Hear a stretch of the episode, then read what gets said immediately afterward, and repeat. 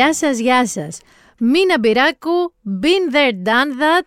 Τελευταίο επεισόδιο της χρονιάς με το Γιάννη μου εδώ πέρα. Γιάννη, είχα πολύ καιρό να σε έχω στο στούντιο και πάρα πολύ χαίρομαι γι' αυτό.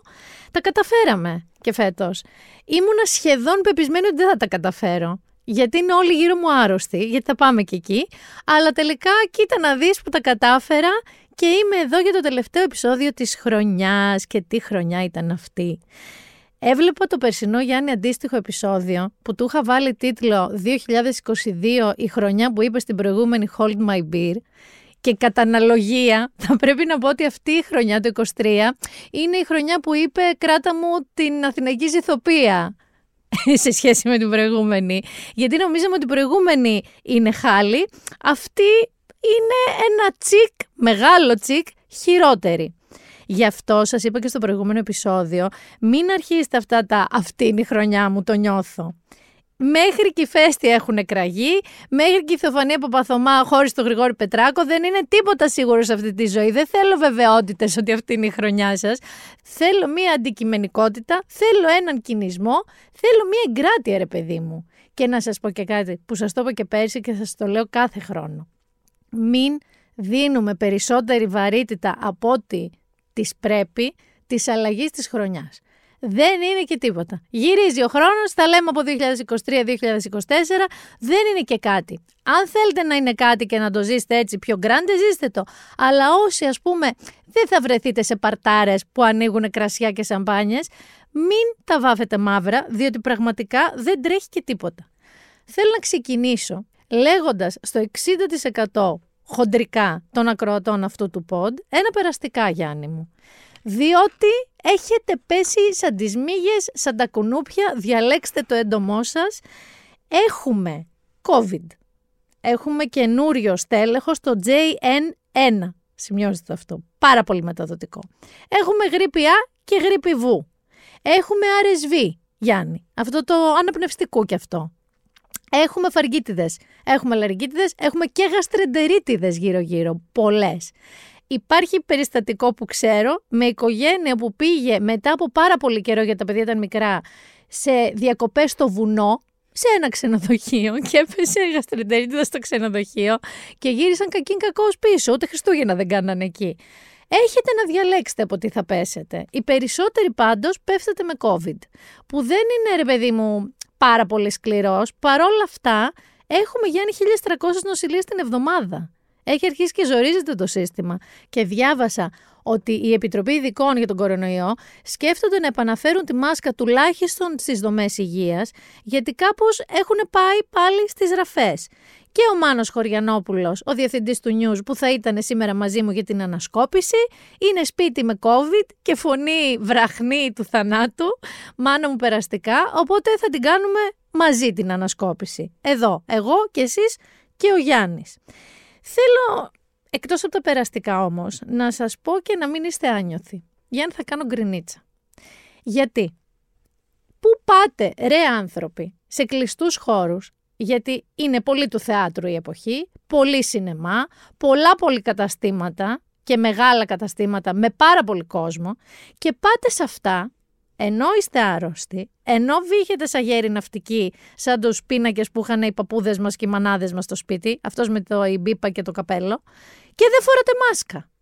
Δεν φοράτε μάσκα, δηλαδή βάλτε μια μάσκα.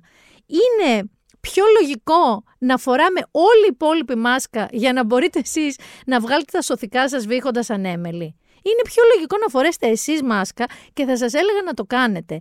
Και να σας πω και κάτι άλλο. Αν δεν νιώθετε καλά, μην βγείτε και από το σπίτι ρε παιδάκι μου. Γιατί ακούω περιστατικά που λένε δεν είμαι πολύ καλά, δεν ξέρω τι ακριβώς έχω, μάντεψε τι μάλλον έχεις και τώρα τι, θα πάνε όλοι οι φίλοι μου να παρτάρουν παραμονή πρωτοχρονιάς και εγώ θα κάτσω να ψοφολογάω σπίτι, θα πάω.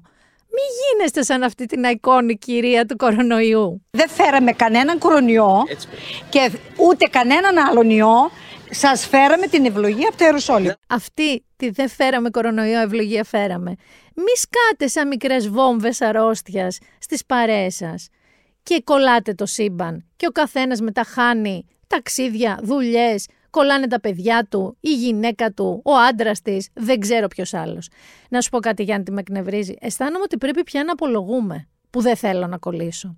Δηλαδή, βλέπεις έναν άνιωθο που λέω καλή ώρα να βύχει, να βύχει μπροστά σου χωρίς μάσκα και δεν αρκεί να του πεις «Ρε άνθρωπε δεν θέλω να κολλήσω», γιατί σου απαντάει πώς κάνεις έτσι. Πρέπει να εφεύρεις ένα σκασμό δικαιολογίες και να πεις και πού ξέρεις ποιον έχω εγώ σπίτι μου και αν έχω ευπαθείς ομάδες και έχω μικρά παιδιά και θα απολυθώ αν δεν πάω δουλειά. Όχι. Απλά δεν θέλω να κολλήσω. Γούστο μου καπέλο μου, δηλαδή φορά τη μάσκα σου. Δεν πρέπει να εφευρίσκω ένα σκασμό δικαιολογίες. Πριν πάμε στην ανασκόπηση, Γιάννη, και σταματάω την κρίνια χρονιάρες μέρες, αλλά έπρεπε να σας τα πω, ή βάλτε μάσκα ή μη βγείτε από το σπίτι, ιδανικά το δεύτερο. Θα πάω στα της εβδομάδας. Γιατί είχαμε μία ενδιαφέρουσα επικαιρότητα αυτή την εβδομάδα. Βασικά είχαμε αρκετά ενδιαφέρουσα επικαιρότητα αυτή την εβδομάδα. Ξεκινάω με το ότι χαμπέμου δήμαρχο. Ορκίστηκε ο κύριος Χαρής Δούκας στη Δημοτική Αγορά της Κυψέλης μαζί με το Δημοτικό του Συμβούλιο χωρίς τον Ηλία Κασιδιάρη. Διότι, ναι, ζούμε στη χώρα και στην πόλη που στο Δημοτικό Συμβούλιο είναι ένας καταδικασμένος στη φυλακή άνθρωπος, ο Ηλίας Κασιδιάρης, ο οποίος εξελέγει και ο λόγος που δεν πήγε να ορκιστεί μαζί με το υπόλοιπο Δημοτικό Συμβούλιο είναι για λόγους ασφαλείας, διότι είχαν ανακοινωθεί και αντιφασιστικές πορείες έξω από το, η Δημοτική Αγορά της Κυψέλης, οπότε θα πάει μόνος του σήμερα, Παρασκευή, αν ακούσετε σήμερα το podcast, να ορκιστεί σε ένα δωμάτιο του Δημαρχείου μόνος του. Παρ' όλα αυτά θα ορκιστεί, με ξεπερνάει εμένα Γιάννη αυτό. Κανονικά ότι είναι στο Δημοτικό Συμβούλιο Ελίας Κασιδιάρης από τη φυλακή. Πραγματικά με ξεπερνάει. Να πω εδώ ότι ο Χάρης Δούκας θα πει το 321 Αντένα 2024 στην ε, Αθήνα και να πω εδώ ότι η συναυλία ας πούμε που λέμε που γίνεται κάθε χρόνο θα έχει πορτοκάλογλου και μαρινασάτι με σοου και τα λοιπά. Και επίσης θα έχει ένα μεγάλο πάρτι στη Βαρβάκιο με DJs για την αλλαγή της χρονιάς, New Year's Eve και τέτοια. Εδώ θέλω να πω ότι είμαστε, αν και γλετζέδες, επικά γατάκια μπροστά στις Βρυξέλλες, Γιάννη, που θα γίνει το μεγαλύτερο ever party στην πόλη με 75 DJs. Δηλαδή δεν έχω ακούσει μεγαλύτερο line-up σε δημοτικό έτσι πάρτι. Και να πω βέβαια εδώ ότι την επόμενη μέρα καταλαβαίνεις για πόσα κρούσματα κορονοϊού θα μιλάμε σε όλα αυτά τα πάρτι. Τώρα θέλετε να πάτε στο Σύνταγμα, θέλετε να πάτε στη Βαρβάκιο, με μάσκα δεν νομίζω να πάτε. Ειδικά άμα θέλετε να τη βγάζετε για να πίνετε. Οπότε πάρτε τα ρίσκα σας. Είχαμε όμως και ένα άλλο πολύ ωραίο, ενδιαφέρον θα το πω, τεκτενόμενο την εβδομάδα που πέρασε. Πριν σας το αποκαλύψω όμως, Γιάννη, πρέπει να βάλεις ένα κόστα μοναχό για ό,τι πούμε μέχρι και την ανασκόπηση. Είμαι τρελός και ό,τι θέλω κάνω και δεν με πιάνει και κανένας νόμο. Είμαι τρελός και ό,τι μ' αρέσει κάνω. Εγώ είμαι ο παράνομος, εγώ είμαι και ο νόμος. Γιάννη, το ξέρεις το Threads. Ωραία. Το Threads, για όποιον δεν το ξέρει, και για όποιον δεν έχει βομβαρδίσει το Instagram με πληροφορία για το τι είναι το Threads, είναι το Twitter του Instagram. Βασικά είναι το Twitter του Mark, του Zuckerberg. Αλλά αν είσαι στο Instagram, αυτομάτως αν θες έχεις και account στο Threads. Χάζεψα λίγο να δω μέσω του Άρη, εγώ δεν άνοιξα λογαριασμό. Τι σκουπιδότοπος είναι αυτός; Τι χωματερή είναι το Threads; Μιλάμε τώρα ότι αν θεωρώ το TikTok ψιλοσκουπίδι, που το θεωρώ, δηλαδή, οκ, να φτιάξω τον αλγόριθμο να μου δείχνει γάτες, ξέρω εγώ, που μου αρέσει να βλέπω. Παρόλα αυτά, όλα τα υπόλοιπα που έρχονται στο account μου είναι σκουπίδια τα περισσότερα. Μπροστά λοιπόν στο Threads, το TikTok είναι βερσαλίες. Αυτό θέλω να ξέρετε. Το πρώτο Threads post που έγινε viral ήταν ενός τράπερ Γιάννη, του Μπόσικαν, τον λέω σωστά, Μπόσικαν, Μπόσαϊκαν, δεν ξέρω πώς προφέρεται, ο οποίος τι ανέβασε Γιάννη μου, ανέβασε μια πάρα πάρα πολύ κοντινή φωτογραφία της οικογένειάς του. Και λέγοντας οικογένεια εννοώ το νότιο ημισφαίριο του σώματός του, ε, ενώ εκεί το σε τη βουβονική περιοχή, ενώ τα στρογγυλά τέλος πάντων αυτής της περιοχής. Πάρα πολύ κοντινή φωτογραφία. Αυτό είναι ακριβώς για να καταλάβετε περίπου το Threads. Έχει πάρα πολύ γυμνό, λες και είναι το OnlyFans, γυναίκες άντρες. Έχει πάρα πολύ βρυσίδι, όχι σαν το Twitter που λέμε βρίζεστε, βρυσίδι, όχι αστεία. Και μέσα σε αυτό το περιβόλι, ποιος αποφάσισε να φυτρώσει Γιάννη μου; Ο Γιώργος Λιάγκας. Αποφάσισε λοιπόν να κάνει λογαριασμό στο Threads και να εμφανιστεί εκεί. Με το εξής post. Καλό στα παιδιά, με γελαστές φατσούλες. Και λέω εγώ Γιώργο Λιάγκα, πού πας ξυπόλυτο στα γκάθια, διότι τριγκάρισε διάφορους που εμφανίστηκε εκεί, που το θεωρούσαν λίγο τσιφλίκι τους, κυρίως τράπερς. Ο Σνίκ The Hustler, ο γνωστός Σνίκ, ο τράπερ, απάντησε στο Γιώργο Λιάγκα ως καλωσόρισμα. Λιάγκα, εδώ μπορώ να σου πω ελεύθερα ότι η μούρη σου είναι σαν την οικογένεια του Ποσικάν πήγαινε πίσω στο πάνελ σου Κατίνα. Ήταν ακριβώς αυτός ο τόνος που δόθηκε. Τον συσχέτισαν πολλές φορές με την οικογένεια του Μποσικάν που είχε ανεβάσει φωτογραφία και ο ίδιος ο Μποσικάν που μπορεί να μην προφέρεται έτσι αλλά συγγνώμη δεν τον ξέρω του απάντησε. Ο πιο κομψός ήταν ο Good Job Nicky που είπε λες και μπήκε ο διευθυντής να το χαλάσει όλο νιώθω. Και κάπως έτσι δαρμένος και τσουρουφλισμένος, ο Γιώργος Λιάγκας βγήκε από το Threads. Αυτή ήταν η καριέρα του στο Threads. Νομίζω ότι έκανε ένα post. Αυτό πήρε όλη αυτή την αγάπη από το Strapper κυρίως και βγήκε. Κράτησε πολύ λίγο αυτή η μαγεία και αυτή η τρέλα. Θα μείνω λίγο στην τεχνολογία όμως, για πολύ λίγο, διότι είχαμε ένα πολύ ενδιαφέρον περιστατικό, Γιάννη μου, από τον Elon Musk, που δεν ήσουν εδώ στο προηγούμενο επεισόδιο και δεν ξέρεις όλα αυτά που έχει πετύχει αυτό το αγόρι. Όλα λάθος ένα ρομπότ της Τέσλα στο εργοστάσιο της Τέσλα, το οποίο αντί για χεράκια έχει κλόζ, έχει αυτό που έχουν τα λιοντάρια, οι γάτες, νύχια δηλαδή, αυτό για να πιάνει προφανώς κάτι στην κατασκευή, δεν λειτουργήσε σωστά. Τον εκνεύρισε τώρα ο υπάλληλος, δεν ξέρω τι έκανε. Και πήγε και του την έπεσε κανονικά. Και τον τραυμάτισε και πάρα πολύ σοβαρά. Δηλαδή τον χτύπησε στην πλάτη και στα χέρια και ο άνθρωπος έφυγε με αίματα. Υπήρχαν αίματα στο πάτωμα. Επομένως, Ήλον μου, συνεχίζεται για σένα μια πολύ κακή χρονιά μέχρι να βγει το 2023. Ελπίζω σε ένα καλύτερο 2024. Γιατί αν έχουν τρελαθεί τα ρομπότ σου, τίποτα καλό δεν μπορεί να βγει από αυτό. Και αν έχετε δει και το Leave the World Behind, την ταινία με την Julia Roberts που δεν άρεσε σχεδόν σε κανέναν σας και τον Ethan Hawke του Netflix. Έχει τέλος πάντων μια σκηνή, αλλά δεν σας ρίχνω τώρα spoiler, πάει πολύ καιρός που τα Τέσλα φεύγουν μόνα τους από τις αντιπροσωπείες, γίνεται ένα κοκομπλόκο στο λογισμικό τους και αρχίζουν και τρέχουν μόνα τους προς πάσα κατεύθυνση στις εθνικές οδούς και τρακάρουν το ένα με το άλλο. Λοιπόν, ούτε και αυτό βοήθησε στο perception γενικά της Tesla και του Elon Musk. Μένω λίγο στην κατηγορία Κώστας Μοναχός, διότι έχουμε μαγική στιγμή από Αχιλέα Μπέο. Έχουμε μοναδική στιγμή από Αχιλέα Μπέο.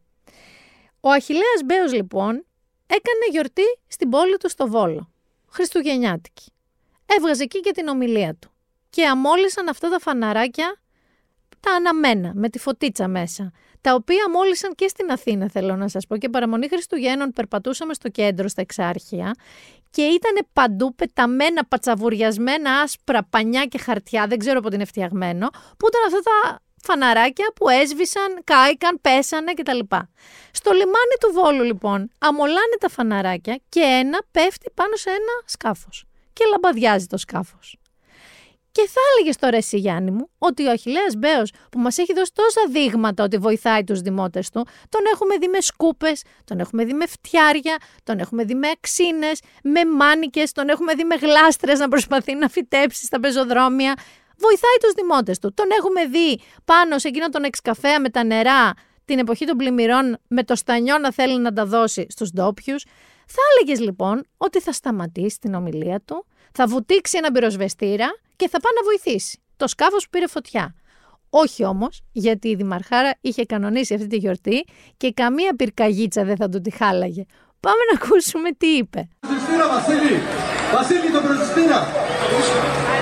Στο σκάφος! Εμείς καλά και τη γιορτή καλά είμαστε, αστόπερ λέει. Του είπε κανείς να τα αφήσει εκεί. Πήγε από εκεί, πήγε από εκεί. Γιορτάζουμε σήμερα.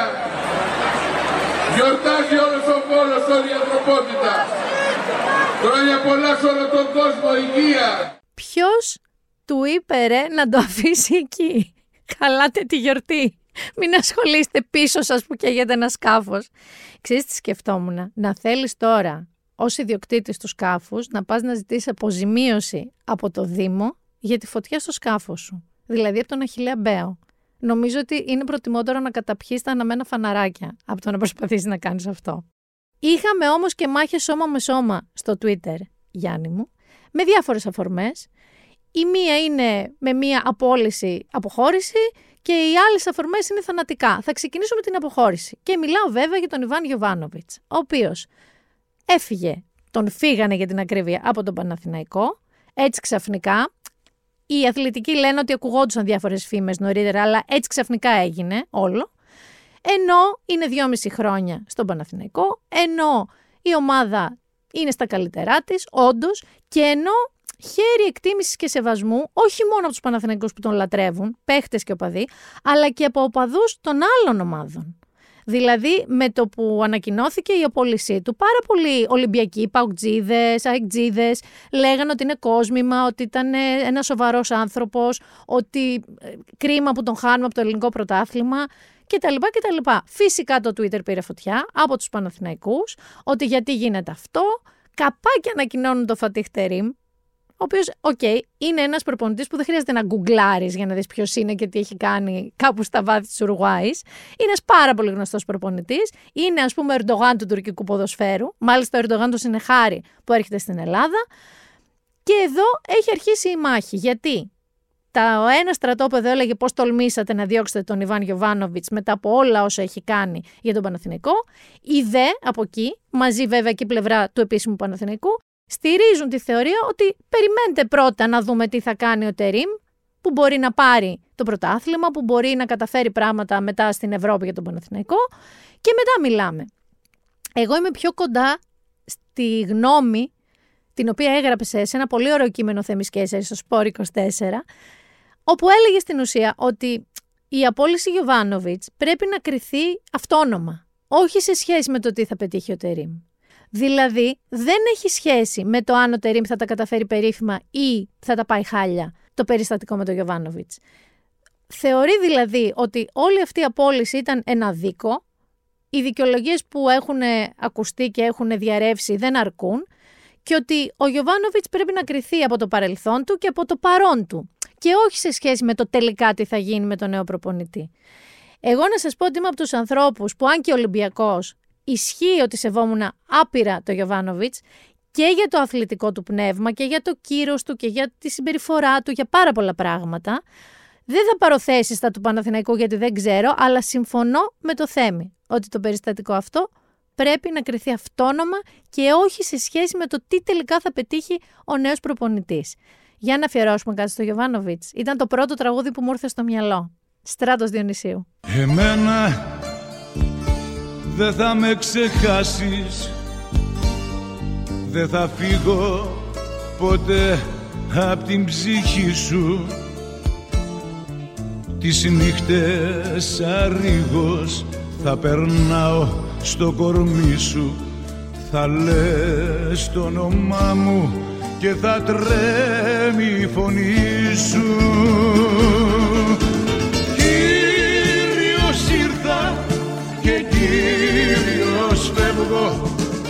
Κύριος ήρθα και Κύριος φεύγω. Εγώ σ' αγάπησα, εγώ σε τίμησα, εγώ σε πρόσεξα και σε σεβάστηκα. Κύριος ήρθα και Κύριος φεύγω.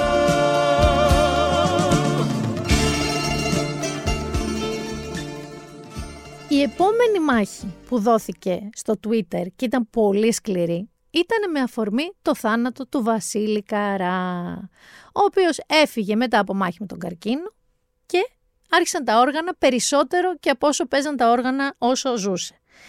Οι περισσότεροι έσπευσαν να τουιτάρουν, να ποστάρουν στο Instagram, στο Facebook, στο TikTok, στο Threads παντού, ο Άρχοντας, ο βασιλιάς της Καψούρας, γεια σου Βασίλη και να ποστάρουν διάφορα κομμάτια του. Και εμφανίστηκαν, Γιάννη, χωρίς καμία έκπληξη, αυτοί που λέγανε ότι δεν ακούγαμε ποτέ καρά, και καντάνς, δεν καταλαβαίνουμε όλη αυτή τη φάση που σας έπιασε με το Βασίλη Καρά, πολύ λαϊκή περίπτωση. Είναι αυτοί που δεν έβλεπαν και Friends όταν πέθανε ο Μάθιου Πέρι. Είναι αυτοί που μεγάλωσαν με Ταρκόφσκι και Τσαϊκόφσκι πιθανότατα μόνο. Που να σας πω κάτι. Δεν σας το αμφισβητώ ρε παιδί μου. Μπορεί όντως να μην είναι του υφάσματός σας ούτε το Friends ούτε ο Βασίλης Καράς. Αλλά timing people. Γιατί αισθάνεστε την ανάγκη να βγείτε να το πείτε τη μέρα που άλλος πεθαίνει; Σας ρώτησε κανείς. Προσφέρετε κάτι σε μία συζήτηση; Δηλαδή, πραγματικά αφήστε τους ανθρώπους να αποστάρουν και αυτό; Τηλεφώνησέ μου, ίσως νιώθω έτσι κι εγώ. Τηλεφώνησέ μου, ίσως να μας βγει σε καλό. Τηλεφώνησέ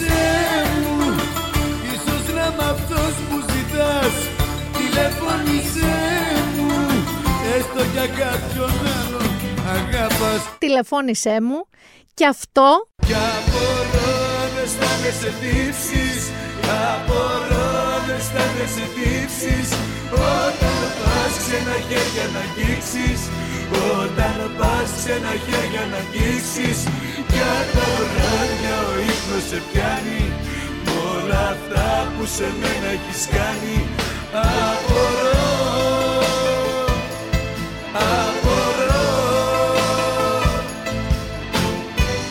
Απορώ αν αισθάνεσαι τύψεις, ακόμα και αυτό. Δεν πάω πουθενά, πουθενά, πουθενά Εδώ θα μείνω. Δεν πάω πουθενά Η αγάπη μου είσαι εσύ και δεν σ' αφήνω Δεν πάω πουθενά, πουθενά, πουθενά Εδώ θα μείνω Δεν πάω πουθενά Η αγάπη μου είσαι εσύ και δεν σ' αφήνω Δεν πάω πουθενά. Αυτό το προτίμησαν πολύ σαν ε, ένα τραγούδι στο «Δεν πάω πουθενά» παρά το ότι έφυγε ο Βασίλης Καράς, ότι στην πραγματικότητα δεν πάει πουθενά.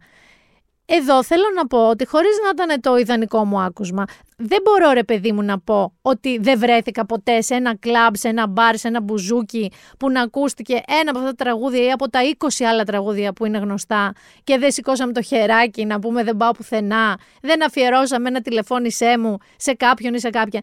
Θα πω ψέματα. Χωρίς να είναι το αγαπημένο μου άκουσμα στον κόσμο. Αλλά δεν μπορώ και εσάς που λέτε για όνομα του Θεού, πώς κάνετε έτσι, Βασίλης Καρά, σιγά τον Βασιλιά της Καψούρας. Είναι ένα κομμάτι των νιάτων μου και πολλών από εσάς και της τοπικής, ας πούμε, pop κουλτούρας. Τώρα, μετά άρχισαν τα χειρότερα. Γιατί έγινε το λαϊκό προσκύνημα. Και γεμίσαμε με βίντεο και εικόνες από Θεσσαλονική, γιατί εκεί έγινε το λαϊκό προσκύνημα, να τραγουδάνε Βασίλη Καρά, να εύχονται καλό παράδεισο φυσικά να προσέχει τον Παντέλο. Αυτά να που δεν τα μπορώ εγώ. Και μετά έγινε κηδεία στο κοκκινοχώρι Καβάλας. Από εκεί από όπου καταγόταν. Και εκεί ρε Σιγιάννη άρχισε και ανθρωποφαγία. Δηλαδή, πήγανε πάρα πολύ γνωστοί τραγουδιστές στην κηδεία. Και ξαφνικά βλέπω τη Βανδί, την Πάολα, σε φωτογραφίες, στο Twitter και πώς έχουν γίνει έτσι και κοίτα πώς είναι και κοίτα πώς πήγανε. Παιδιά, πραγματικά λίγο ηρεμήστε.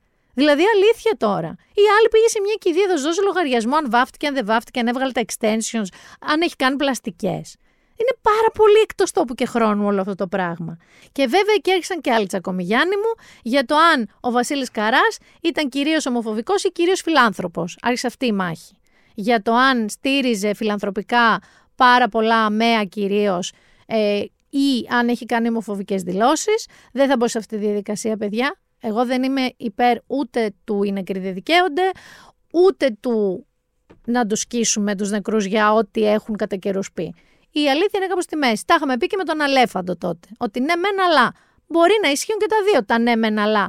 Αλλά το ζητούμενό μου είναι ότι μην κουνάτε δάχτυλα ποιότητας και επίπεδου και ανωτερότητας σε κάποιον που ήθελε να αποστάρει Βασίλη Καρά γιατί τον άκουγε στα νιάτα του. Δεν ήταν τόσο διχασμένο το Twitter, ωστόσο, για το θάνατο του Σόιμπλε. Γιατί συνέβη και αυτός ο θάνατος. Εκτός από κάτι τόσες δαφωνούλες που τόλμησαν να πούν παιδιά είναι ένας από τους πιο σημαντικούς πολιτικούς της Γερμανίας των τελευταίων δεκαετιών και καταλαβαίνετε πόσο έπαιζε να τους φάνε, οι περισσότεροι, δίκαια βέβαια, θυμήθηκαν το Brexit που πρότεινε, θυμήθηκαν το ότι παρουσίασε τους Έλληνες σε όλη την Ευρώπη σαν άφραγκους, κλεφτοκοτάδες, κακομύριδες, με αποτέλεσμα παιδιά ακόμα και Έλληνες κάτοικοι Γερμανίας να αντιμετωπίζονται με ύφος από τους Γερμανούς εκείνη την περίοδο. Και βέβαια για το τρίτο μνημόνιο. Βγήκε και ο Γιάννης με το ένα νι και σχολίασε στο Twitter ότι ο Wolfgang Σόιμπλε ήταν η προσωποποίηση της πολιτικής στήριξης με μέσα βίαιης λιτότητας και κατάλυσης των δημοκρατικών θεσμών μιας νομισματικής ένωσης στην οποία ο ίδιος δεν πίστευε.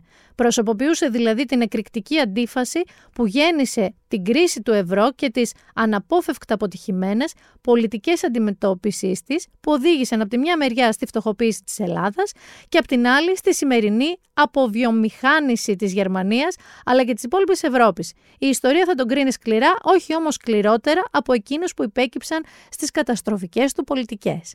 Εσύ Γιάννη με δύο, ναι, τι νομίζεις ότι έγινε κάτω από αυτό το post; Γιατί έγινε της κακομήρα. Γιατί τρίφτηκε στην κλίτσα του Τσοπάνη ο Γιάννης με το Ερνανί. Βεβαίως και του είπανε άντερε νούμερο που αν δεν ήταν αυτός, εσύ δεν θα είχες γίνει γνωστός και ξεχνάς ότι τον έλεγες δόκτορα. Αλλά μετά πήγες να προσπαθήσεις να κάνεις τη δική σου διαπραγμάτευση και δεν την καταφέραμε. Πήραμε ένα επόμενο μνημόνιο. Και εδώ θέλω να θυμηθούμε, Γιάννη μου, μαζί το περίφημο Go Back κυρία Μέρκελ. Γιατί μπορεί να είναι το 14, αλλά ήταν η αρχή των πάντων και κάτι που δεν φανταζόμασταν πώς θα εξελιχθεί. Go back κυρία Μέρκελ, go back κύριε Σόιμπλε, go back κυρίες και κύριοι της ιδρυτικής νομεκλατούρας της Ευρώπης, go back κύριοι της Τρόικας. Η Ελλάδα δεν είναι πειραματόζω. Προφανώς δεν πήγε καθόλου καλά όλο αυτό. Βασικά δεν πήγε καθόλου έτσι όπως είχε οραματιστεί τότε ο Αλέξης Τσίπρας. Την ίδια μέρα, το ίδιο 24ωρο για να είμαι ακριβής, με το Σόιμπλε πέθανε και ο Ντελόρ, που στην Ελλάδα τον ξέρουμε κυρίως ως πακέτο Ντελόρ. Σαν το μικρό το όνομα να μην είναι Ζακ, να είναι πακέτο. Γιατί είναι ο άνθρωπος ο οποίος με τα πακέτα Ντελόρ έφερε λεφτάκια στην Ελλάδα. Το ακριβώς αντίθετο από το Σόιμπλε. Έφερε εκείνες τις επιδοτήσεις, εκεί στα τέλη 80s και early 90s. Εκείνες τις ωραίες εποχές Πασόκι, μου. Ο οποίος, εκτός βέβαια από τα πακέτα Ντελόρ, ήταν και ένας άνθρωπος πολύ σημαντικός για την Ευρωπαϊκή Κεντρική Επιτροπή, της οποίας νομίζω ήταν εκεί από το 87-86 πρόεδρος. Τώρα μιλάμε για τη δημιουργία της μεγάλης ενιαίας αγοράς εμπορευμάτων, προσώπων και υπηρεσιών και κεφαλαίων, τις συμφωνίες της Σέγγεν, τα ταξίδια εντός της Ευρωπαϊκής Ένωσης, το πρόγραμμα Εράσμους με τις ανταλλαγές φοιτητών, τη δημιουργία ενός ενιαίου νομίσματος του μπλοκ του ευρώ. Δηλαδή, ο Ντελόρ είχε συμμετάσχει σε πολλά τέτοια πράγματα που έδωσαν την όψη της Ευρωπαϊκής Ένωσης τη σημερινή που εμείς ξέρουμε.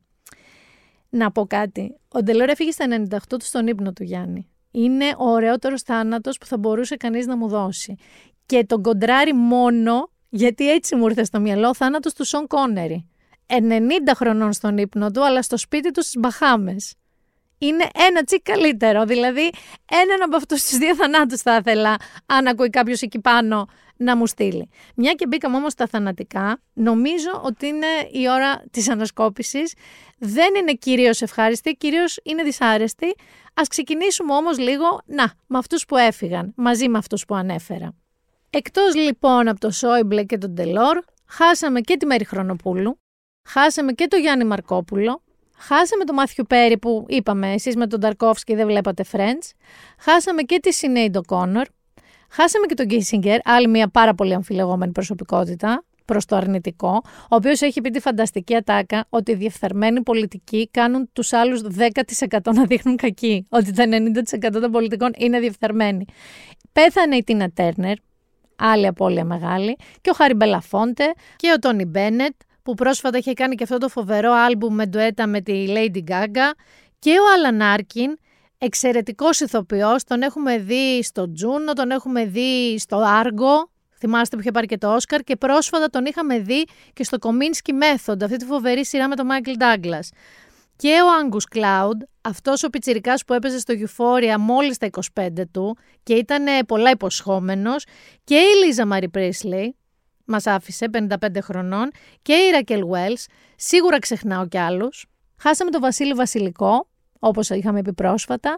Χάσαμε τον Γιάννη Ιωαννίδη, το τέρας του ελληνικού μπάσκετ, τον Ξανθό. Χάσαμε τον Γιώργο Μιχαλακόπουλο επίσης πρόσφατα.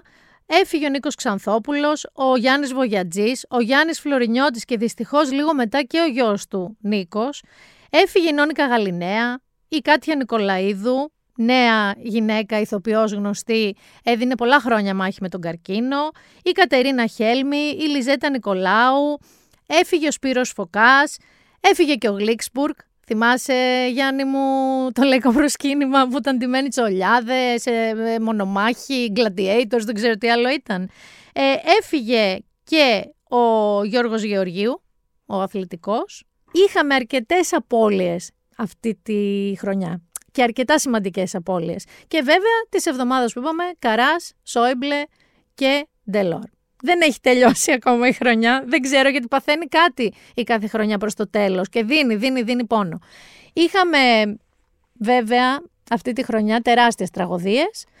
Ε, θα ξεκινήσω με τα τέμπη βέβαια, γιατί κανείς δεν θα ξεχάσει εκείνη τη βραδιά, γιατί νύχτα αρχίσαμε να το μαθαίνουμε, που τελικά στήχησε τη ζωή σε 57 ανθρώπους, τον τραυματισμό δεκάδων άλλων, έδειξε τεράστιες αδυναμίες και ολιγορίες βασικά του σιδηροδρομικού δικτύου και των ανθρώπων που το χειρίζονται. Έχουμε δικαστική έρευνα σε εξέλιξη. Νομίζω ότι είναι μια πληγή που δεν θα κλείσει καθόλου σύντομα. Όπως επίσης πληγή που δεν θα κλείσει σύντομα είναι βέβαια οι φωτιές, οι οποίες είναι και επαναλαμβανόμενες. Δηλαδή, είχαμε την τεράστια φωτιά στη Δαδιά που έκαψε εκατομμύρια στρέμματα και είναι η μεγαλύτερη σε έκταση που έχουμε βιώσει σε αυτή τη χώρα. Είχαμε τον ίδιο μήνα και τον Αύγουστο, πάντα μιλάμε. Είχαμε και την Πάρνηθα και είχαμε και τη Ρόδο, Γιάννη, αν θυμάσαι. Εκείνες τις φοβερές εκενώσεις που ήταν περήφανος ο Κυριακό Μητσοτάκης σε καρότη αγροτικών, που φεύγαν οι άνθρωποι και δεν βρίσκαν διαβατήρια, δεν μπορούσαν να φύγουν για τις χώρες τους, δεν μπορούσαν να πάνε πουθενά. Και μια και λέμε για φωτιές και για το καλοκαίρι, είχαμε βέβαια και τεράστιες, τεράστιες θερμοκρασίες. Είχαμε καύσωνα διαρκείας, όχι μόνο στην Ελλάδα, είχαμε καύσωνες παντού. Σε όλη την Ευρώπη. Είχαμε καύσωνες στην Αγγλία, είχαμε καύσωνες στη Δανία, δεν το συζητώ για Ιταλίες, Ισπανίες και καταγράφηκαν οι υψηλότερες θερμοκρασίες ever από τότε που αρχίσαμε να μετράμε θερμοκρασίες στον κόσμο. Δηλαδή ήταν ο πιο ζεστός Αύγουστος, ο πιο ζεστός Ιούλιος, ο πιο ζεστός Σεπτέμβριος. Σπάμε ρεκόρ. Και για Δεκέμβριο, Γιάννη, δεν τα πάμε κακά. Δηλαδή, έχουμε κλείσει με μέσο όρο 22 βαθμούς ή 20-22 βαθμούς. Οπότε θα έλεγα ότι παίζει και ο Δεκέμβριος να μπει σε αυτή την κατηγορία. Και μιας και λέμε για φυσικές καταστροφές, δεν θέλω βέβαια να ξεχνάμε και τον Ντάνιελ που ήταν εκεί στις αρχές του Σεπτέμβρη.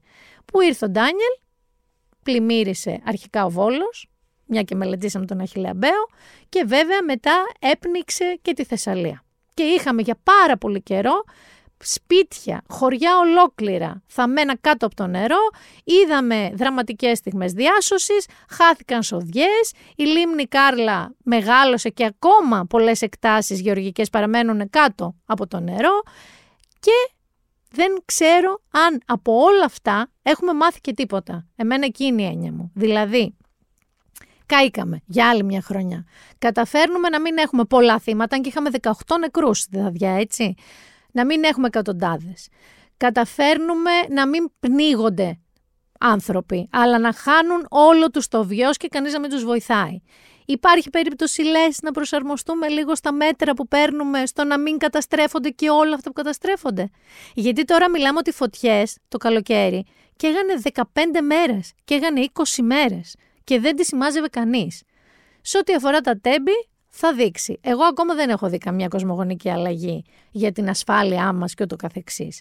Παρ' όλα αυτά, αυτά είναι τραγικά συμβάντα της χρονιάς που πέρασε, από τα οποία θα έπρεπε να πάρουμε μαθήματα και κυρίως θα έπρεπε να πάρουμε μαθήματα ως προς το τι θέλουμε από τους πολιτικούς μας και με ποια κριτήρια ψηφίζουμε. Και σε πάω βέβαια Γιάννη μου στις εκλογές.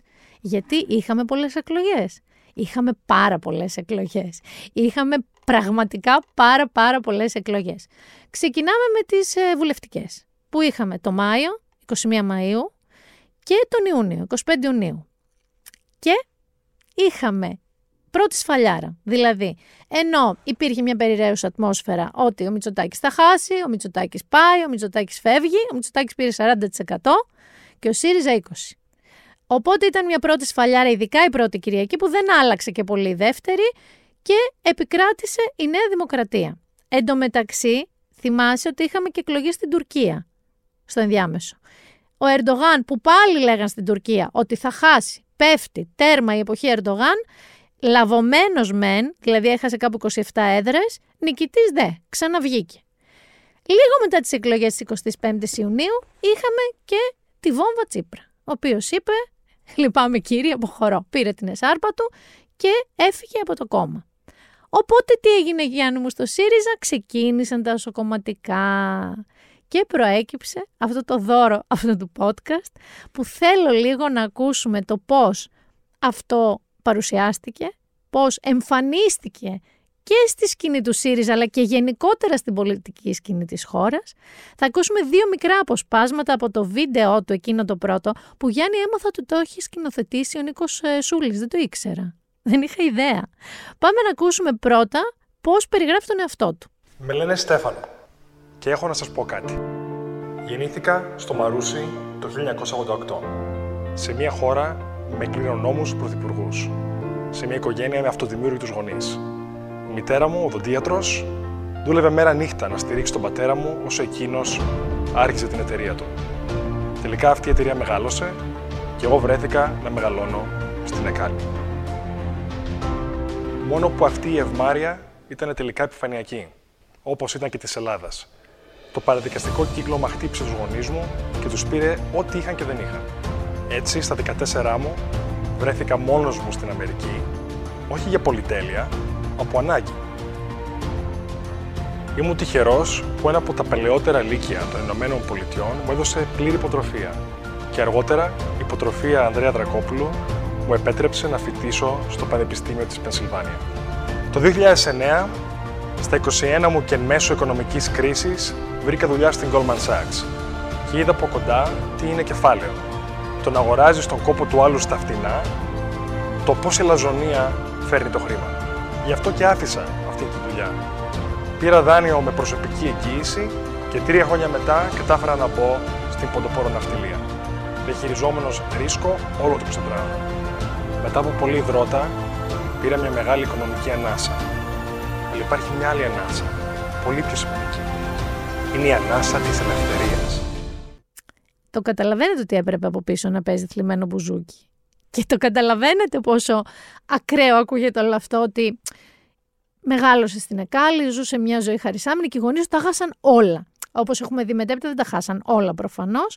Και η ανάγκη που τον έριξε Γιάννη μου, δεν τον έριξε ξέρω εγώ ρε παιδί μου σε μια δουλειά χειρονακτική, δεν τον έριξε στο δρόμο να μην έχει να μείνει, τον έριξε στην Αμερική σε πάρα πολύ καλά σχολεία και πανεπιστήμια η ζωή και η ανάγκη, όπου, όπου πρόσεξε τώρα, πήγε στην Goldman Sachs να δουλέψει και έφυγε, δεν έχει διευκρινιστεί αν τον διώξανε ή παρετήθηκε, οι περισσότεροι λένε ότι απολύθηκε βάσει στοιχείων, ας πούμε ότι έφυγε γενικά, γιατί είδε το κακό του κεφαλαίου, πρόσεξε με λίγο, και το κακό που προκαλεί στους ανθρώπους την αλαζονία. Οπότε τι είπε να κάνει Γιάννη μου, να γίνει πλούσιος.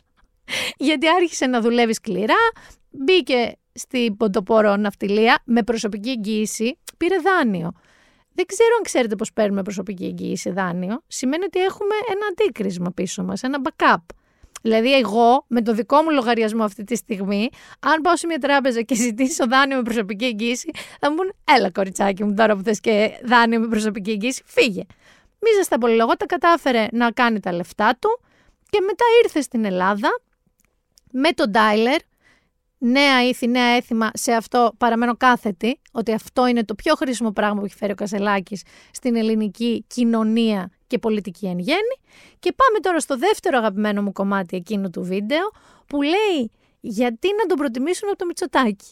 Θέλετε να βάλετε απέναντι στον κληρονόμο Μητσοτάκι ένα άτομο αυτοδημιούργητο; Θέλετε να βάλετε απέναντι στους δίθεν άριστους ένα άτομο που μιλάει καλύτερα αγγλικά από αυτούς; Τους έχει κερδίσει; Σε μαθηματικούς διαγωνισμούς και πτυχία. Θέλετε να βάλετε απέναντι στον Πρωθυπουργό της δίθεν οικονομικής σταθερότητας ένα άτομο που ξέρει καλύτερα χρηματοοικονομικά και επιχειρεί από εκείνον, επειδή έχει δουλέψει και επιχειρήσει. Θέλετε να βάλετε απέναντι στον σκηνοθετημένο Πρωθυπουργό του Greenberg έναν άνθρωπο με ενσυναίσθηση.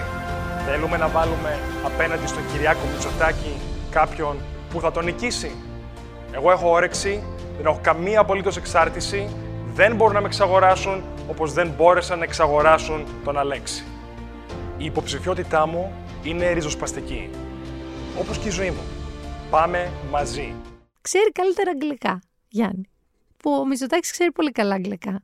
Αλλά ξέρει καλύτερα αγγλικά, τον έχει κερδίσει σε μαθηματικούς διαγωνισμούς, είπε ξέρει καλύτερα οικονομολογικά και οικονομικά, γιατί έχει κάνει και επιχειρήν και οικονομικές σπουδές και γενικά ψηφίστε τον Κασελάκη.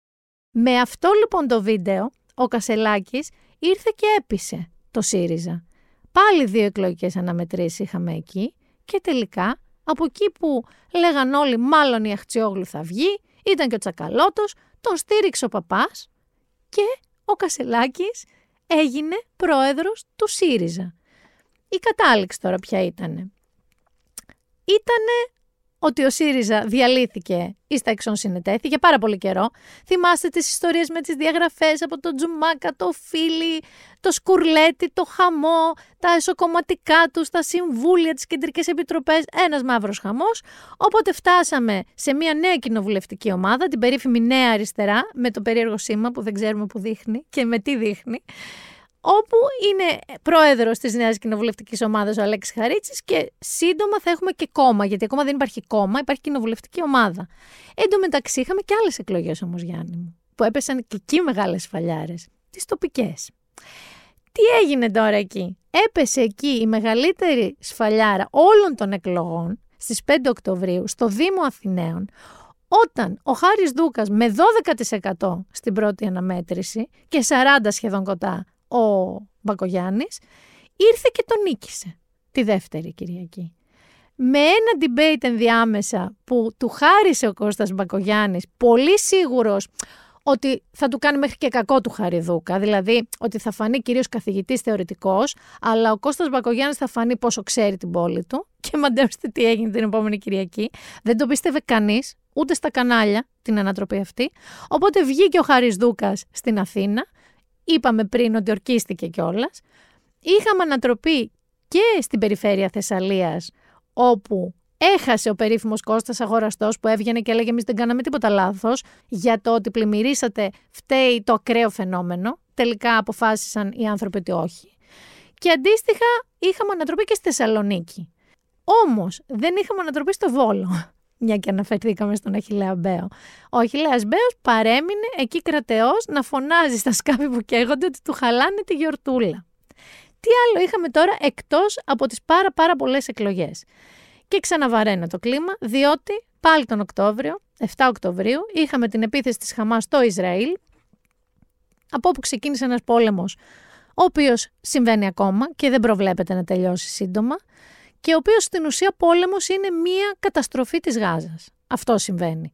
Είναι ο Νετανιάχου ο οποίος αποφάσισε ότι πρέπει να ξανανιώσουν ασφαλείς οι Ισραηλινοί και να μην ξανασυμβεί ποτέ κάτι τέτοιο με τη Χαμάς, οπότε πρέπει να εξοντώσει τη Χαμάς που η Χαμάς κρύβεται στη Γάζα και to make a long story short, μιλάμε για δεκάδες χιλιάδες νεκρών στη Γάζα, παιδιά, πάρα πολλά παιδιά, Μιλάμε για κατεστραμμένα νοσοκομεία. Σήμερα το πρωί, πριν έρθω να ηχογραφήσω, άκουσα στο ραδιόφωνο έναν ειδικό που ασχολείται με το Μεσανατολικό και τη Γάζα να λέει Γιάννη ότι αυτή τη στιγμή είναι ε, συνθήκες λοιμού. Δηλαδή έχουν κάπου 100 γραμμάρια τροφής ο καθένας τη μέρα και δεν έχουν πόσιμο νερό και συνεχίζουν και σκοτώνονται. Πλέον ο Νετανιάχου δεν ακούει κανέναν, ούτε τη ΣΥΠΑ που προσπαθούν να το μετριάσουν, ούτε κανέναν. Και βέβαια έχει μπει στο παιχνίδι και η Χεσμολάχ και αυτούς θέλουν να τους καταστρέψουν οι Ισραηλινοί, οι Χούθη από την Ιεμένη που τους στηρίζει το Ιράν και πάμε να έχουμε πρόβλημα ξανά στην εφοδιαστική αλυσίδα γιατί την πέφτουν στα πλοία και τα πλοία αλλάζουν ρότα και ούτω καθεξής. Παρ' όλα αυτά έχουμε έναν πόλεμο που συνεχίζεται. Είχαμε μέσα στο 2023 και το φοβερό σεισμό στην Τουρκία, τον θυμάσαι, με περίπου 60-70 νεκρούς. Είχαμε και νέο βασιλιά βέβαια στην Αγγλία. Μην ξεχνάμε τον Κάρολο, παιδιά. Μην ξεχνάμε τη στέψη. Μην τα ξεχνάμε λίγο αυτά. Και όλο το δράμα με το Χάρη και το βιβλίο του τη Ρεζέρβα. Γιατί και εκεί είχαμε, σαν τον Μποσικάντα, θυμάσαι, που είχε πάθει κρυοπαγήματα; Είχε πει για τη δική του οικογένεια που είχε πάθει κάτι κρυοπαγήματα. Βέβαια, είχαμε και αυτό. Είχαμε τον Τραμπ, το γαριδάκι μας, ο οποίος συνελήφθη για πρώτη φορά στην ιστορία των ΗΠΑ. Πόζαρε σε μάγσοτ, κανονικό, σαν έναν οποιοδήποτε κατάδικο και βέβαια το γαριδάκι, όπως είπαμε τρία επεισόδια πριν, βγάζει λεφτά από αυτό. Έβγαλε νέα συλλογή πανίνη με το μάξο του και σε καλεί αν θες να φας και σπίτι του. Αν πάρεις, πανίνη αξίας 4.700 δολαρίων. 47 περίπου νομίζω είναι τα πανίνη. Είχαμε και τα επεισόδια στη Γαλλία, να μην τα ξεχνάμε και αυτά, γιατί για περίπου 15 μέρες η Γαλλία, το Παρίσι, ήταν φλεγόμενο. Είχαμε το περίφημο μικρό σκάφος, βαθισκάφος, το Τιτάν, το θυμάσαι; Με αυτούς τους εκεντρικούς τέλος πάντων που αποφάσισαν ότι θέλουν να πάνε να δουν το ναυάγιο του Τιτανικού και μαντέψτε τι έγινε. Έγινε μίνι ναυάγιο και τους χάσαμε όλους αυτούς. Και το Πριγκόζιν είχαμε, γιατί ούτε ο πόλεμος Ρωσία-Ουκρανία έχει σταματήσει. Έχουμε παράλληλα και τη Γάζα και τη Ρωσία-Ουκρανία, αλλά είχαμε εκείνο το φοβερό πραξικόπημα των κάτω από 24 ωρών του Πριγκόζιν, που ξεκίνησε να πηγαίνει προς τη Μόσχα για να την πέσει στον Πούτιν, σταμάτησε, είπε, όπα δεν το εννοούσα παιδιά συγγνώμη, αλλά εντωμεταξύ μάντεψε, σκοτώθηκε σε ένα μυστήριο αεροπορικό δυστύχημα ο Πριγκόζιν. Κάποιοι λένε ότι δεν σκοτώθηκε. Ξέρεις, Έλβης και τέτοια, ότι τη γλίτωσε και απλά τώρα είναι κάπου για να μην τον ψάχνει κανείς. Τι άλλα είχαμε; Είχαμε πολλούς ανθρώπους για τους οποίους συζητήσαμε. Συζητήσαμε πολύ για την Taylor Swift που αναγκάστηκα με μεγάλη μου δυσφορία να παραδεχτώ ότι είναι φοβερή επιχειρηματίας και showwoman και ας μην μου αρέσει η μουσική της, συνεχίζει να μην μου αρέσει η μουσική της. Μιλήσαμε για τον Μίλτο Τεντόγλου, αυτόν τον λατρεύω, αυτόν τον αγαπώ, hands down, πάλι πήρε χρυσά, πάλι το έκανε με έναν τρόπο ρε παιδί μου που καρδιοχτυπήσαμε και του βγάλαμε το καπέλο για το coolness του.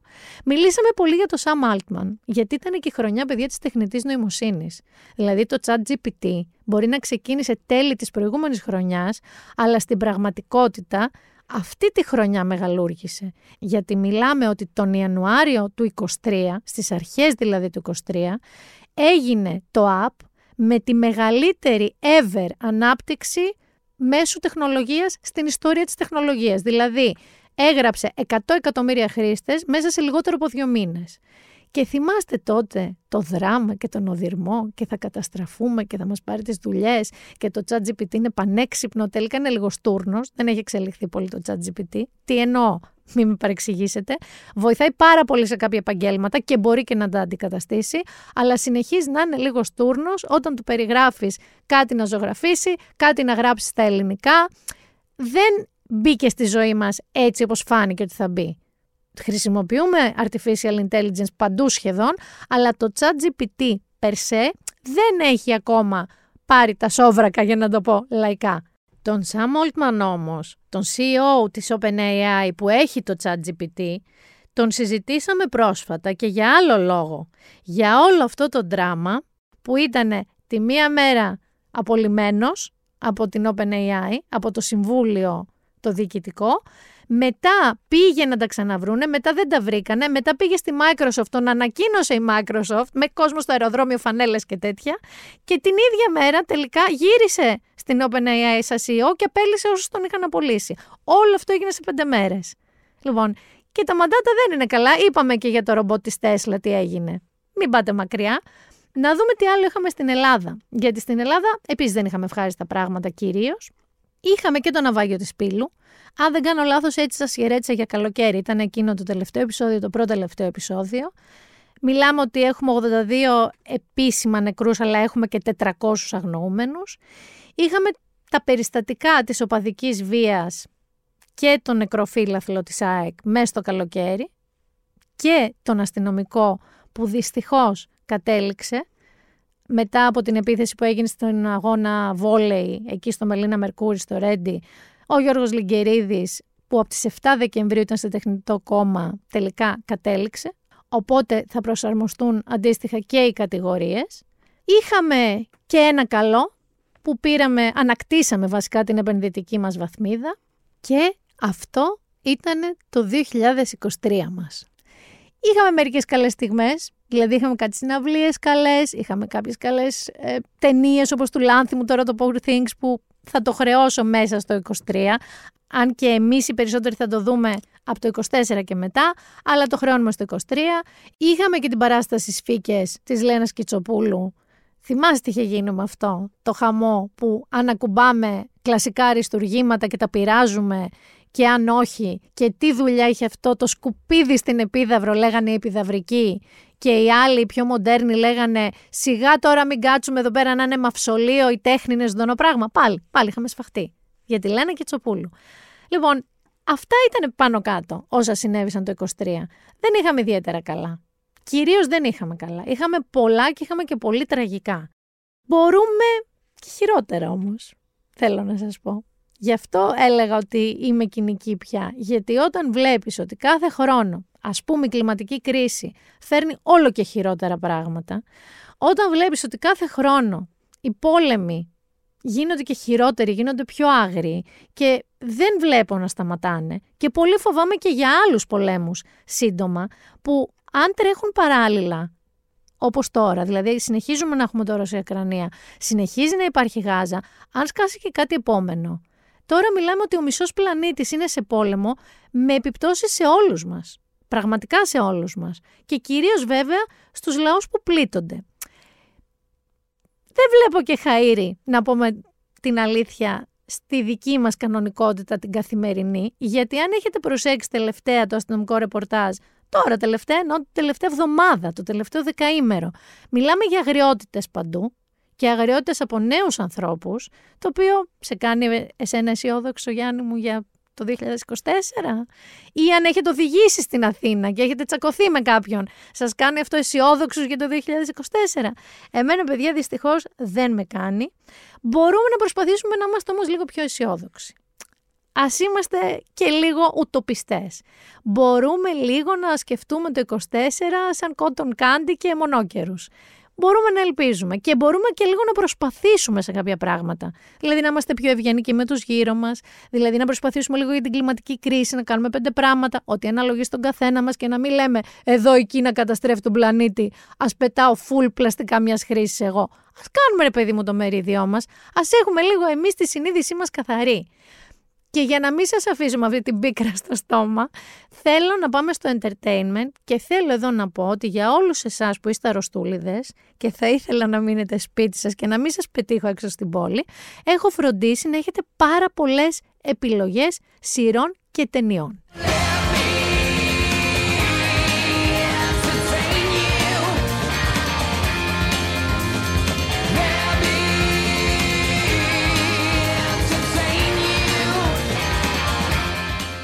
Καταρχάς, όπως είπαμε και με την Ιωσήφίνα στο προηγούμενο επεισόδιο, παραμονή πρωτοχρονιάς ανεβαίνει στην Κοσμοτέ όλο το Yellowstone.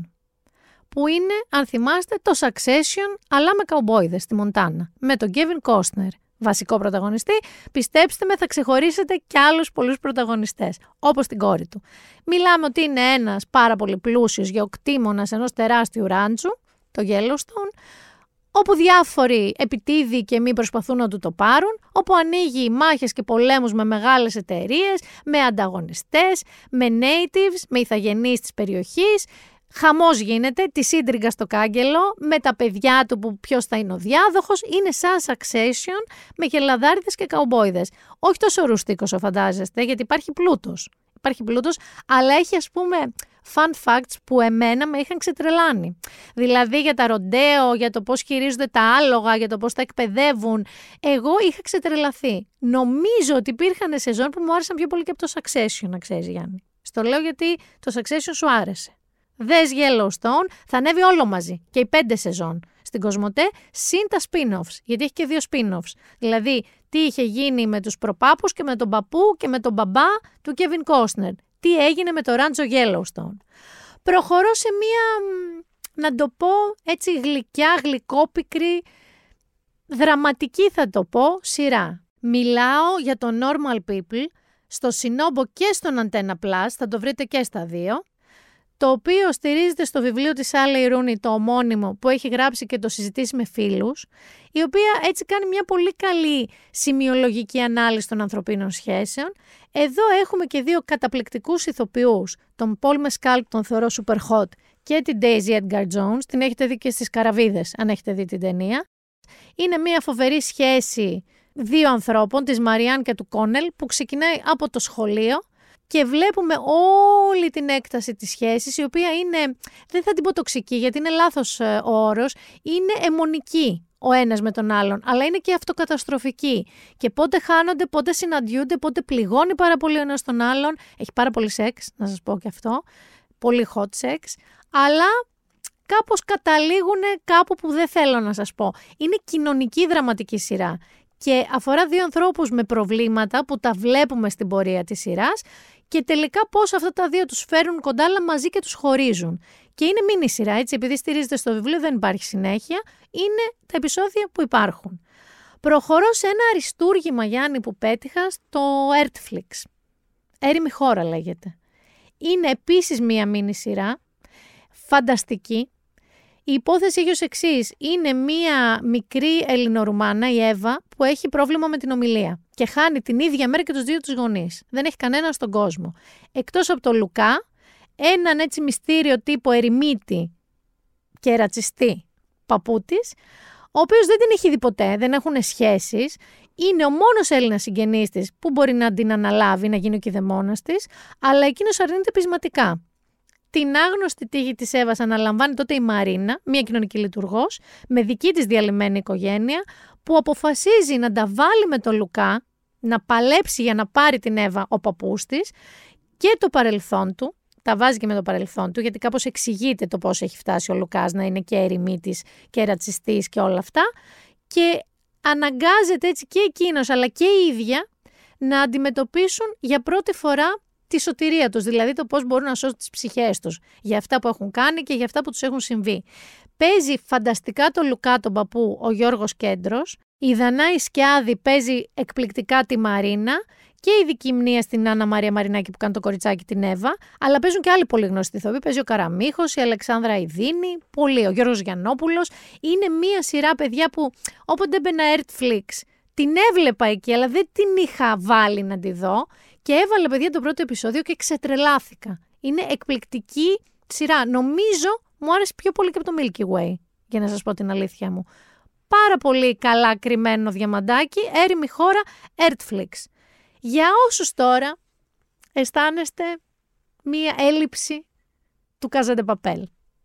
Έρχεται 29 του μήνα το Μπερλίν, όπου το Μπερλίν είναι spin-off prequel του Κάζαντε Παπέλ. Είναι με πρωταγωνιστή τον Μπερλίν, που εμένα μου ήταν ο πιο συμπαθής, ο πιο ενδιαφέρον, να το πω σωστά, πρωταγωνιστής του Casa de Papel. Ο Μπερλίν λοιπόν πριν το Casa de Papel είναι στο Παρίσι και διοργανώνει με ένα γκάγκ εκεί πέρα με μια συμμορία μια impossible, μια ληστεία που δεν μπορεί να γίνει, αλλά μαντέψτε.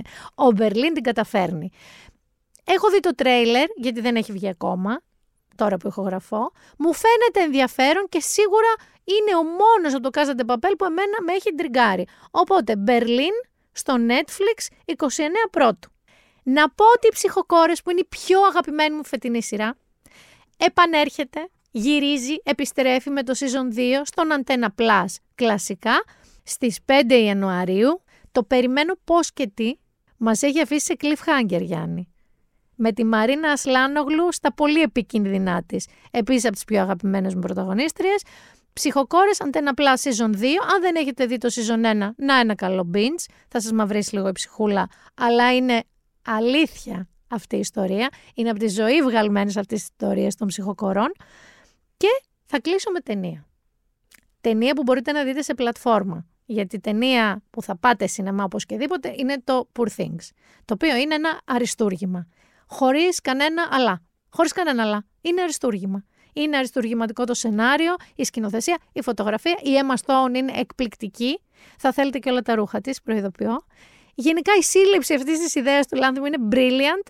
Μην τυχόν και δεν πάτε. Πάτε οπωσδήποτε στο Poor Things. Γυρνάω όμως την ταινία που έχω να σας προτείνω στην πλατφόρμα. Είναι πάρα πολύ αμφιλεγόμενη, Γιάννη μου. Λέγεται Saltburn Prime με δύο από τους πιο hot αυτή τη στιγμή πρωταγωνιστές, τον Jacob Elordi του Euphoria, κορίτσια τον ξέρετε, και Euphoria να μην έχετε δει, τον έχετε δει παντού, είναι ένας υπερκούκλος, και τη δική μου προσωπικά αποκάλυψη της προηγούμενης χρονιάς, τον Barry Keoghan, ο οποίος ήταν στο Banshees of Inisherin και γενικά συζητήθηκε πάρα πολύ. Τώρα, το Saltburn έχει δόσεις, να ξέρετε, του ταλαντούχου κυρίου Ripley, γιατί αφορά σε μια αιμονική σχέση μεταξύ δύο αντρών και έχει να κάνει και με πλουσιόπεδα και μη πλουσιόπεδα. Είναι κοντά σε αυτή τη λογική. Και αν σας αρέσουν και τα μυθιστορήματα λίγο Πατρίσια Χάισμιθ και Ντόνα Τάρτ, που έχει να κάνει με κάμπους, με σχολές και ακριβά πανεπιστήμια και έτσι αριστοκρατικά κλάνς που δέχονται στους κόλπους τους κάποιον φτωχό, είναι ακριβώς το στοιχείο σας. Και έχει και λίγο παλιό λάνθιμο. Weirdοσύνη να το πω. Λοιπόν, το story τώρα έχει να κάνει με ένα φτωχαδάκι που κάπως βρίσκεται σε ένα ακριβό σχολείο και με κάποιο τρόπο γίνεται κολλητός με τον Τζέικομπ Ελόρντι που είναι γόνος πολύ πλούσιας οικογένειας και τελικά ο Όλιβερ που είναι ο Μπάρι βρίσκεται στο Saltburn που είναι το σπίτι, ο πύργος, η έπαυλη του Τζέικομπ Ελόρντι. Θα μου πείτε μέχρι εδώ όλα καλά. Εκεί λοιπόν αρχίζουν διάφορα πάρτι με τους πάρα πολύ πλούσιους φίλους του Τζέικο Μπελόρντι. Ο Μπάρι από εκεί που ήταν ένας ταπεινός φτωχούλης που ήταν misfit σε αυτή την παρέα, αποδεικνύεται πάρα πολύ αρρωστάκι Γιάννη, πάρα πολύ όμως αρρωστάκι, με τεράστια αιμονή με τον Τζέικο Μπελόρντι. Υπάρχουν λοιπόν κάποιες σκηνές, τουλάχιστον τρεις, που είναι στην καλύτερη αμφιλεγόμενες. Αειδιαστικές θα τις πω, σε κάποιες περιπτώσεις. Είναι σκηνές που κάνανε πολλούς ανθρώπους να πούνε γιατί δεν μας προειδοποιήσατε, γιατί βάλαμε να δούμε αυτό το πράγμα; Εδώ θα σας πω ότι διαφωνώ, θεωρώ ότι είναι ένα πάρα πολύ ενδιαφέρον πείραμα. Ο Θοδωρής Κουτσογενόπουλος διαφωνεί. Δεν του άρεσε πολύ. Δηλαδή το περιέγραψε ως pop και hip replay, κενή και φαντεζή ταξική εκδίκηση. Εγώ θα σας πω ότι πέρασα πάρα πολύ ωραία βλέποντάς το. Ναι, σοκάρει σε πολλά σημεία. Άλλωστε η δημιουργός του, η Emerald Fennel, έχει κάνει και το Promising Young Woman, επίσης εφιαλτικό περίεργο αν το έχετε δει, αλλά μικρό αριστούργημα. Οπότε εγώ θα σας πω, τουλάχιστον για να έχετε ίδια γνώμη, δείτε το Saltburn. Έστω και μόνο για τον τόσο σεξι γυμνό συχνά Τζέικο Μπελόρντι. Αλλά αλήθεια, εμένα μου άρεσε. Και με αηδίασε λίγο σε κάποιες σκηνές, αλλά μου άρεσε. Τώρα, δική σας η ευθύνη. Εγώ σας λέω να το δείτε. Μην έχετε μικρά παιδιά προφανώς, μην μου πείτε τι μας έβαλες να δούμε οικογενειακός. Δεν είναι σε καμία περίπτωση οικογενειακή ταινία. Είναι μόνο ταινία ενηλίκων. Α, και λεπτομέρεια. Δεν είναι για να το δείτε μαζί με τους γονείς σας στην καμία. Δηλαδή, αν είναι να το δείτε με κάποιον, καλύτερα να το δείτε με ένα 17χρονο που έχει δει και το γηφόρια παρά με τους γονείς σας. Οι γονείς σας θα είναι τι έχει πάθει το παιδί μου, με τι παρέσει έχει μπλέξει, γιατί βλέπει αυτά τα πράγματα, παίρνει ναρκωτικά. Αυτό θα σας πούν. Οπότε, έχουμε και λέμε. Κάνω recap για τις σειρές και τις ταινίες. Yellowstone Succession με κομπόικα καπέλα. Κοσμοτέ, παραμονή πρωτοχρονιάς, όλες οι σεζόν. Normal People, Sinobo ή Antenna Plus, σειρά δραματική ανθρωπίνων σχέσεων, ωραία, γλυκιά, με σεξ, όχι σαν το Saltburn. Έρημη χώρα Netflix, οπωσδήποτε. Μικρό αριστούργημα, κρυμμένο καλά μέσα στο Netflix. Berlin, για όσους θέλετε λίγο κάζατε παπέλ παραπάνω. Ψυχοκόρες Antenna Plus, για μένα η ελληνική σειρά της χρονιάς. Και το Saltburn που μόλις σας περιέγραψα, Γιάννη θα το δεις, πες αλήθεια. Θα του δώσει μια ευκαιρία. Και πάμε και στα βιβλία. Εδώ δεν σας έχω τίποτα ιδιαστικό, τίποτα ανώμαλο, σας έχω μόνο τρομερή γλύκα, γλυκόπικρη γλύκα. Θα μιλήσουμε για Elizabeth Strout, για Olive Kittredge, αν θυμάστε. Είναι στις προτάσεις μου τις παντοτινές βιβλίων η Olive Kittredge. Η Elizabeth Strout λοιπόν, που είναι και κολλητή με την Ann Patchett, πολλοί μου έχετε πει πόσο σας άρεσε και το Ολλανδέζικο σπίτι, αλλά και ο Tom Lake. Οπότε η Elizabeth Strout είναι και λίγο μεντοράς της και λίγο κολλητή της. Και πάμε τώρα στο βιβλίο που ξεχώρισα για σας, είναι από τις εκδόσεις Άγρα και λέγεται «Αχ, William».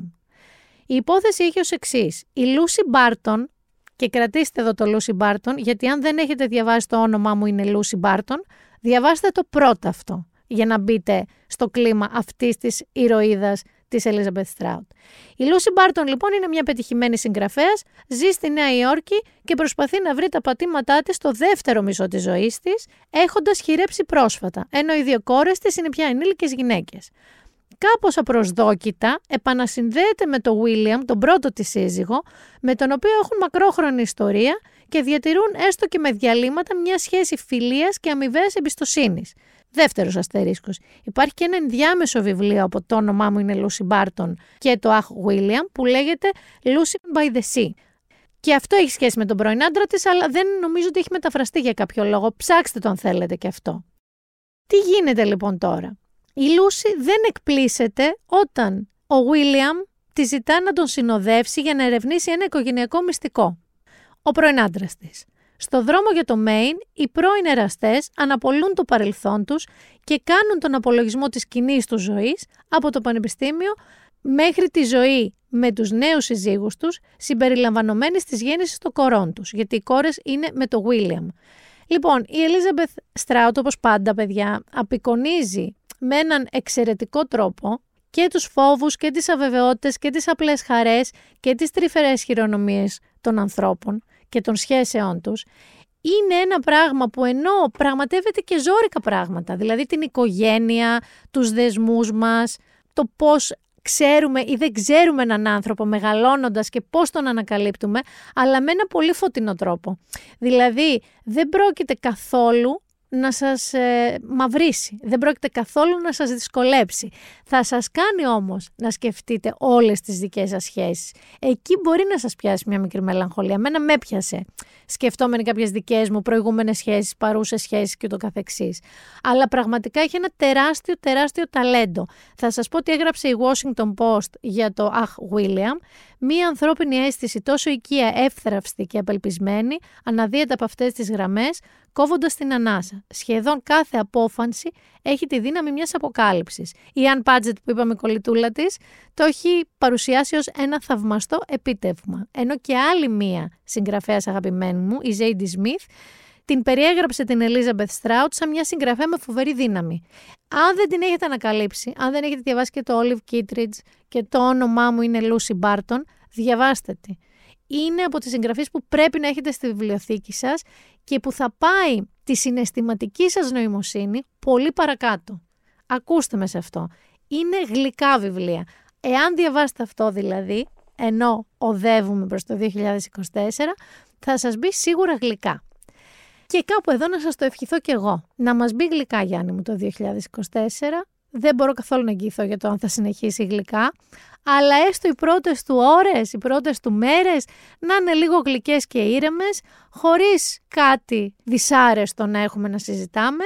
Εδώ να ενημερώσω ότι δεν θα είμαι την άλλη εβδομάδα εγώ εδώ, μια και λέμε για δυσάρεστα. Θα λείπω, οπότε δεν θα έχουμε την επόμενη Παρασκευή επεισόδιο. Έχουμε όμως την πρώτη εβδομάδα του χρόνου αυτό που θα ακούτε τώρα. Ξανά μαζί τη μέθε επόμενη εβδομάδα.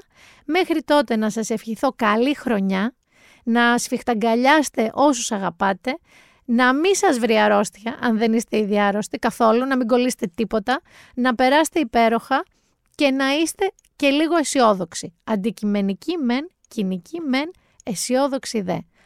Ας το δούμε και λίγο σαν μονόκερο το 2024 μπορεί και να είναι ωραίο. Ήταν η Μίνα Μπυράκου, το Binder Done That, πολλά φιλιά και όπως πάντα να σας προσέχετε.